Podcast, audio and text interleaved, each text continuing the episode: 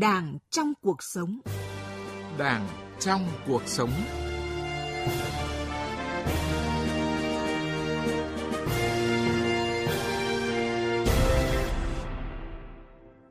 Biên tập viên Nguyễn Hằng kính chào quý vị và các bạn.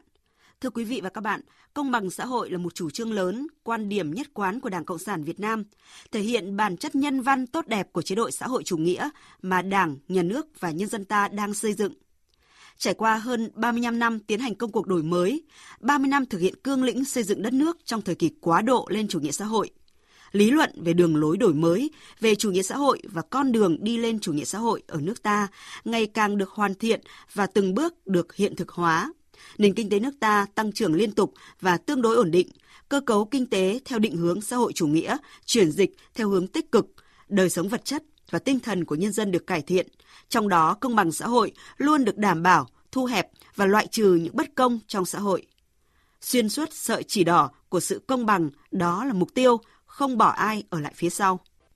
Thành công là vậy, thế nhưng trên thực tế vẫn còn những luận điệu của các thế lực thù địch phủ nhận quá trình đi lên xã hội chủ nghĩa ở nước ta, cho rằng Việt Nam tiếp tục phát triển đất nước theo con đường xã hội chủ nghĩa là một sự kéo lùi lịch sử, không tuân theo quy luật và việc đảm bảo công bằng xã hội ở Việt Nam khó mà thực hiện khi phát triển kinh tế thị trường định hướng xã hội chủ nghĩa. Để làm rõ hơn về câu chuyện này, chuyên mục Đảng trong cuộc sống hôm nay, chúng tôi mời Phó Giáo sư Tiến sĩ Hồ Trọng Hoài, Nguyên Viện trưởng Viện Chủ nghĩa Xã hội Khoa học, Học viện Chính trị Quốc gia Hồ Chí Minh cùng bàn luận với chủ đề Công bằng xã hội phải từ lợi ích của nhân dân. Đảng trong cuộc sống.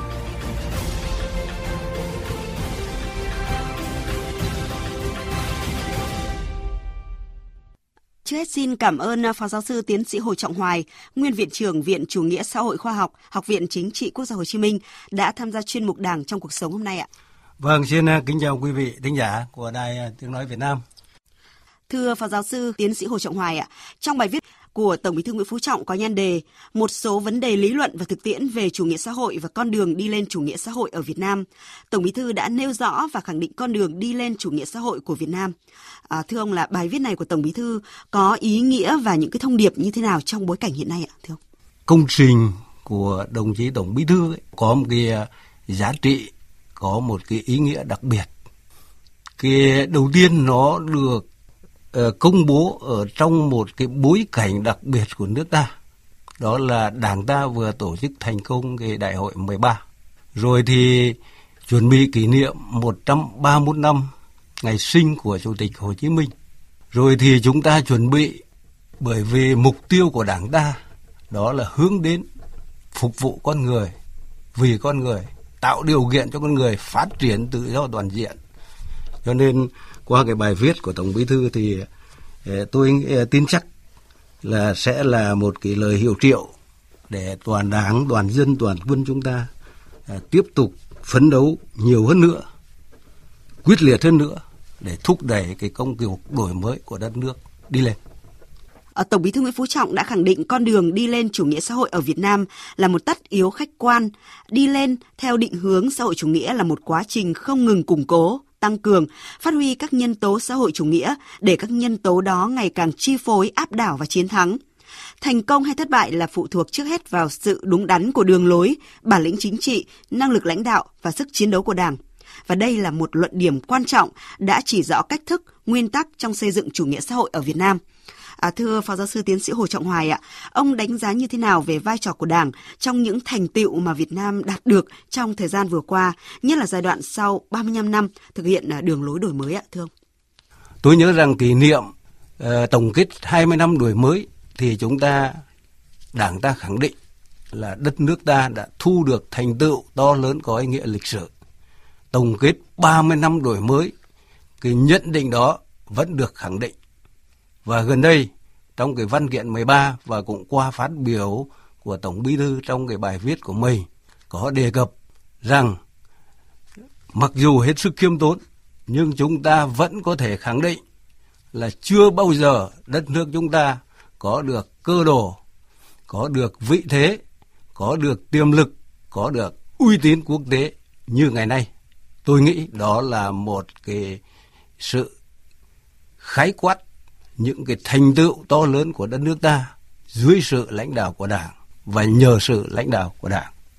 À, thưa quý vị và các bạn, để minh họa cho những phân tích mà vị khách mời vừa trao đổi, thì ngay bây giờ mời quý vị và các bạn nghe tổng hợp ngắn của chúng tôi ngay sau đây. Trong giai đoạn đầu đổi mới, 1986-1990, mức tăng trưởng GDP bình quân hàng năm chỉ đạt 4,4%, thì giai đoạn năm 1991-1995, GDP bình quân đã tăng gấp đôi, đạt 8,2% một năm. Các giai đoạn sau đó đều có mức tăng trưởng khá cao. Giai đoạn 2016-2019 đạt mức bình quân 6,8%. Đặc biệt, công tác giảm nghèo của Việt Nam đã đạt được những thành tựu ấn tượng. Tỷ lệ hộ nghèo trên cả nước đã giảm từ 58% năm 1993 xuống 22% năm 2005, 9,45% năm 2010, 7% năm 2015 và còn dưới 3% năm 2020. Việt Nam cũng là thành viên chủ động, tích cực và có trách nhiệm cao trong các tổ chức quốc tế. Đặc biệt, năm 2020, Việt Nam cùng lúc đảm nhận và hoàn thành tốt ba trọng trách: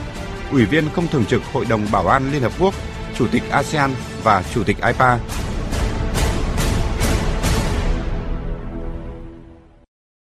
Thưa quý vị và các bạn, qua phần tổng hợp về thành quả 35 năm đổi mới có ý nghĩa lịch sử, chúng ta có thể khẳng định là trong quá trình đi lên xã hội chủ nghĩa, Đảng ta đặc biệt chú trọng đến mục tiêu công bằng, một chủ trương lớn thể hiện bản chất nhân văn, tốt đẹp của chế độ xã hội chủ nghĩa. À, thưa Phó Giáo sư Tiến sĩ Hồ Trọng Hoài ạ, nội hàm của chủ trương này thì bao gồm những vấn đề gì ạ thưa ông? Công bằng là một trong những giá trị lớn mà Đảng ta theo đuổi và không chỉ Đảng ta theo đuổi Tôi nghĩ đây là một giá trị lớn mà nhân loại đang theo đuổi. Trong quá trình lãnh đạo cách mạng Việt Nam,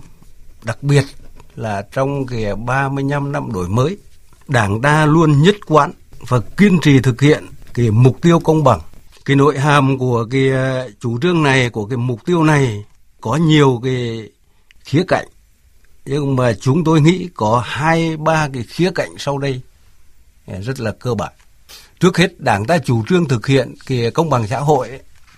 tức là nhằm đảm bảo cho các thành viên xã hội được hưởng thụ tương xứng với những đóng góp của họ cho xã hội. Cái thứ hai, không chỉ là đảm bảo cái tương xứng giữa cái nghĩa vụ và quyền lợi giữa đóng góp và hưởng thụ mà công bằng còn được hiểu và được thực hiện như là tạo ra cái cơ cơ hội bình đẳng cho các cái thành viên trong xã hội có thể tiếp cận được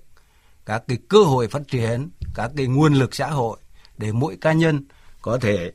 ờ, phát triển. Cùng với khía cạnh đó thì ờ, công bằng xã hội mà Đảng chúng ta theo đuổi còn bao hàm một cái khía cạnh đó là đảm bảo cho cuộc sống của mọi thành viên trong cộng đồng dân tộc Việt Nam của chúng ta.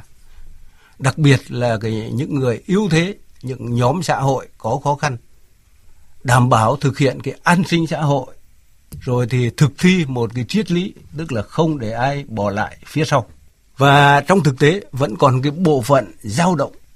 một bộ phận cán bộ đảng viên, một bộ phận người dân dao động hoài nghi về cái mục tiêu của chúng ta hướng đến, về con đường mà chúng ta đang đi. Nhưng mà có một cái điều mà trở thành chân lý, đó là gì? Thực tiễn phải là tiêu chuẩn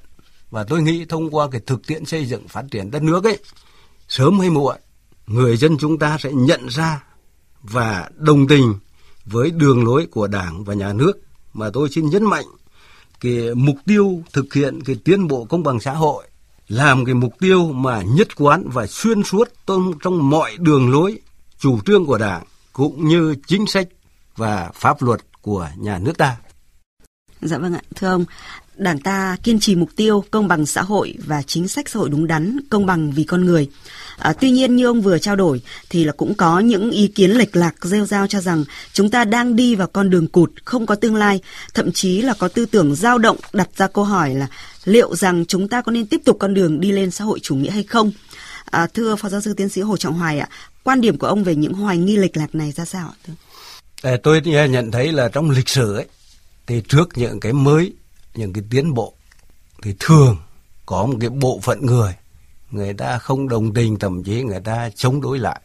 họ phủ nhận chủ nghĩa xã hội họ phủ nhận con đường đi lên chủ nghĩa xã hội họ phủ nhận cái cách xử lý vấn đề công bằng xã hội của đảng, của nhà nước của chúng ta. Thì quan điểm của họ là không có căn cứ. Hay là những cái căn cứ mà họ dựa vào là những căn cứ không điển hình, không phổ biến. Họ không dám thừa nhận một cái thực tế rằng là xu hướng phát triển của lịch sử của xã hội bao giờ cũng là theo hướng đi lên, hướng về phía tiến bộ xã hội.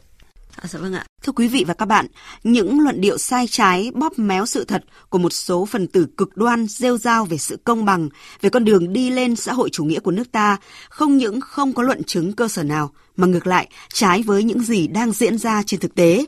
Vì thế, người dân Việt Nam đều phản đối. Và ngay sau đây thì mời quý vị và các bạn nghe một số ý kiến mà chúng tôi đã ghi nhận được những cái thành tựu mà chúng ta đạt được càng khẳng định cái ưu việt của chủ nghĩa xã hội và nó bộc lộ rõ nhất mà các nước tư bản không thể có được. Tất nhiên còn mặt này mặt khác chưa đạt được cái mong muốn bởi vì chúng ta đang ở trong thời kỳ quá độ. Quá độ là có cái sự đan xen giữa cái cũ và cái mới. Cái thời kỳ quá độ này là một cái cuộc đấu tranh lâu dài gian khổ. Giờ này chưa có một cái chủ nghĩa nào tiến bộ hơn và không nên lại càng không nên là dựa vào một số điểm không còn phù hợp với chủ nghĩa Mark Lenin để phủ định trái trơn. Đó là điều không đúng. Thưa phó giáo sư tiến sĩ Hồ Trọng Hoài ạ, qua nghe những ý kiến vừa rồi thì ông có bình luận gì ạ? Tôi nghĩ rằng là thì không bao giờ các cái thế lực chống đối của chúng ta nó ngừng nó nghỉ các cái âm mưu các cái thủ đoạn để hòng cản trở cái quá trình xây dựng phát triển đất nước của chúng ta theo con đường xã hội chủ nghĩa và các ý kiến vừa qua ấy, thêm một lần nữa góp những cái tiếng nói mạnh mẽ và có căn cứ để phản bác những cái quan điểm phủ nhận chủ nghĩa xã hội, phủ nhận cái đường lối đổi mới của chúng ta, phủ nhận những thành quả mà Đảng, nhân dân ta à, đã xây dựng được. Những cái luận điệu, những cái luận điểm của các cái phân tử cực đoan, các cái phân tử cơ hội ấy, thì tôi nghĩ rằng đã bị dư luận rộng rãi của các tầng lớp nhân dân lên án, phản bác từ người lao động bình thường cho đến các cái trí thức hay là các nhà quản lý xã hội người ta càng ngày càng nhận ra được những cái giá trị đích thực của chủ nghĩa xã hội của chúng ta. Và tôi tin chắc là nó sẽ trở thành động lực to lớn để tiếp tục thúc đẩy sự nghiệp đổi mới của chúng ta tiếp tục đi lên. Dạ vâng ạ. À, thưa quý vị và các bạn, xã hội xã hội chủ nghĩa được khẳng định trong bài viết của Tổng Bí thư Nguyễn Phú Trọng là một xã hội hướng tới các giá trị tiến bộ nhân văn dựa trên nền tảng lợi ích chung của toàn xã hội hài hòa với lợi ích chính đáng của con người. Nó khác hẳn về chất so với các xã hội cạnh tranh để chiếm đoạt lợi ích riêng giữa các cá nhân và phe nhóm. Đảng trong cuộc sống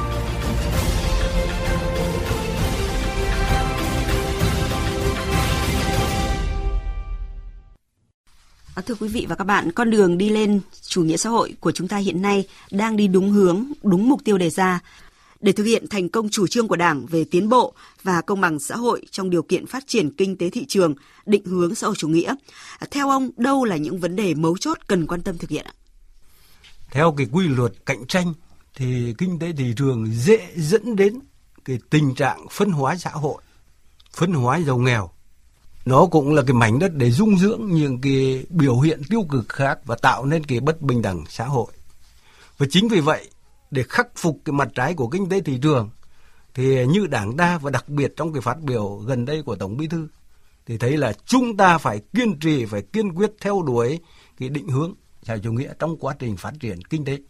và đảm bảo sự hài hòa giữa phát triển kinh tế với phát triển xã hội và đảm bảo các cái lĩnh vực xã hội khác. Cái thứ hai ấy, để cho một mục tiêu tốt đẹp, hiện thực hóa được ở trong cuộc sống, thì phải thông qua một cái hệ thống,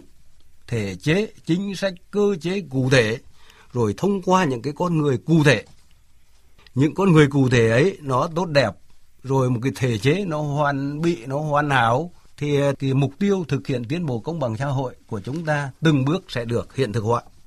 À, dạ vâng ạ, thưa ông, nghị quyết đại hội lần thứ 13 của Đảng cũng chỉ rõ việc thực hiện công bằng xã hội là không để ai bị bỏ lại phía sau. Mục tiêu này thì đã đang được chính phủ quyết liệt triển khai, nhưng khó khăn ở phía trước chắc chắn không hề nhỏ. À, vậy theo ông thì chúng ta cần phải làm thế nào để từng bước xây dựng được chủ nghĩa xã hội ở Việt Nam công bằng, do nhân dân, của nhân dân và vì nhân dân như mục tiêu đã đề ra?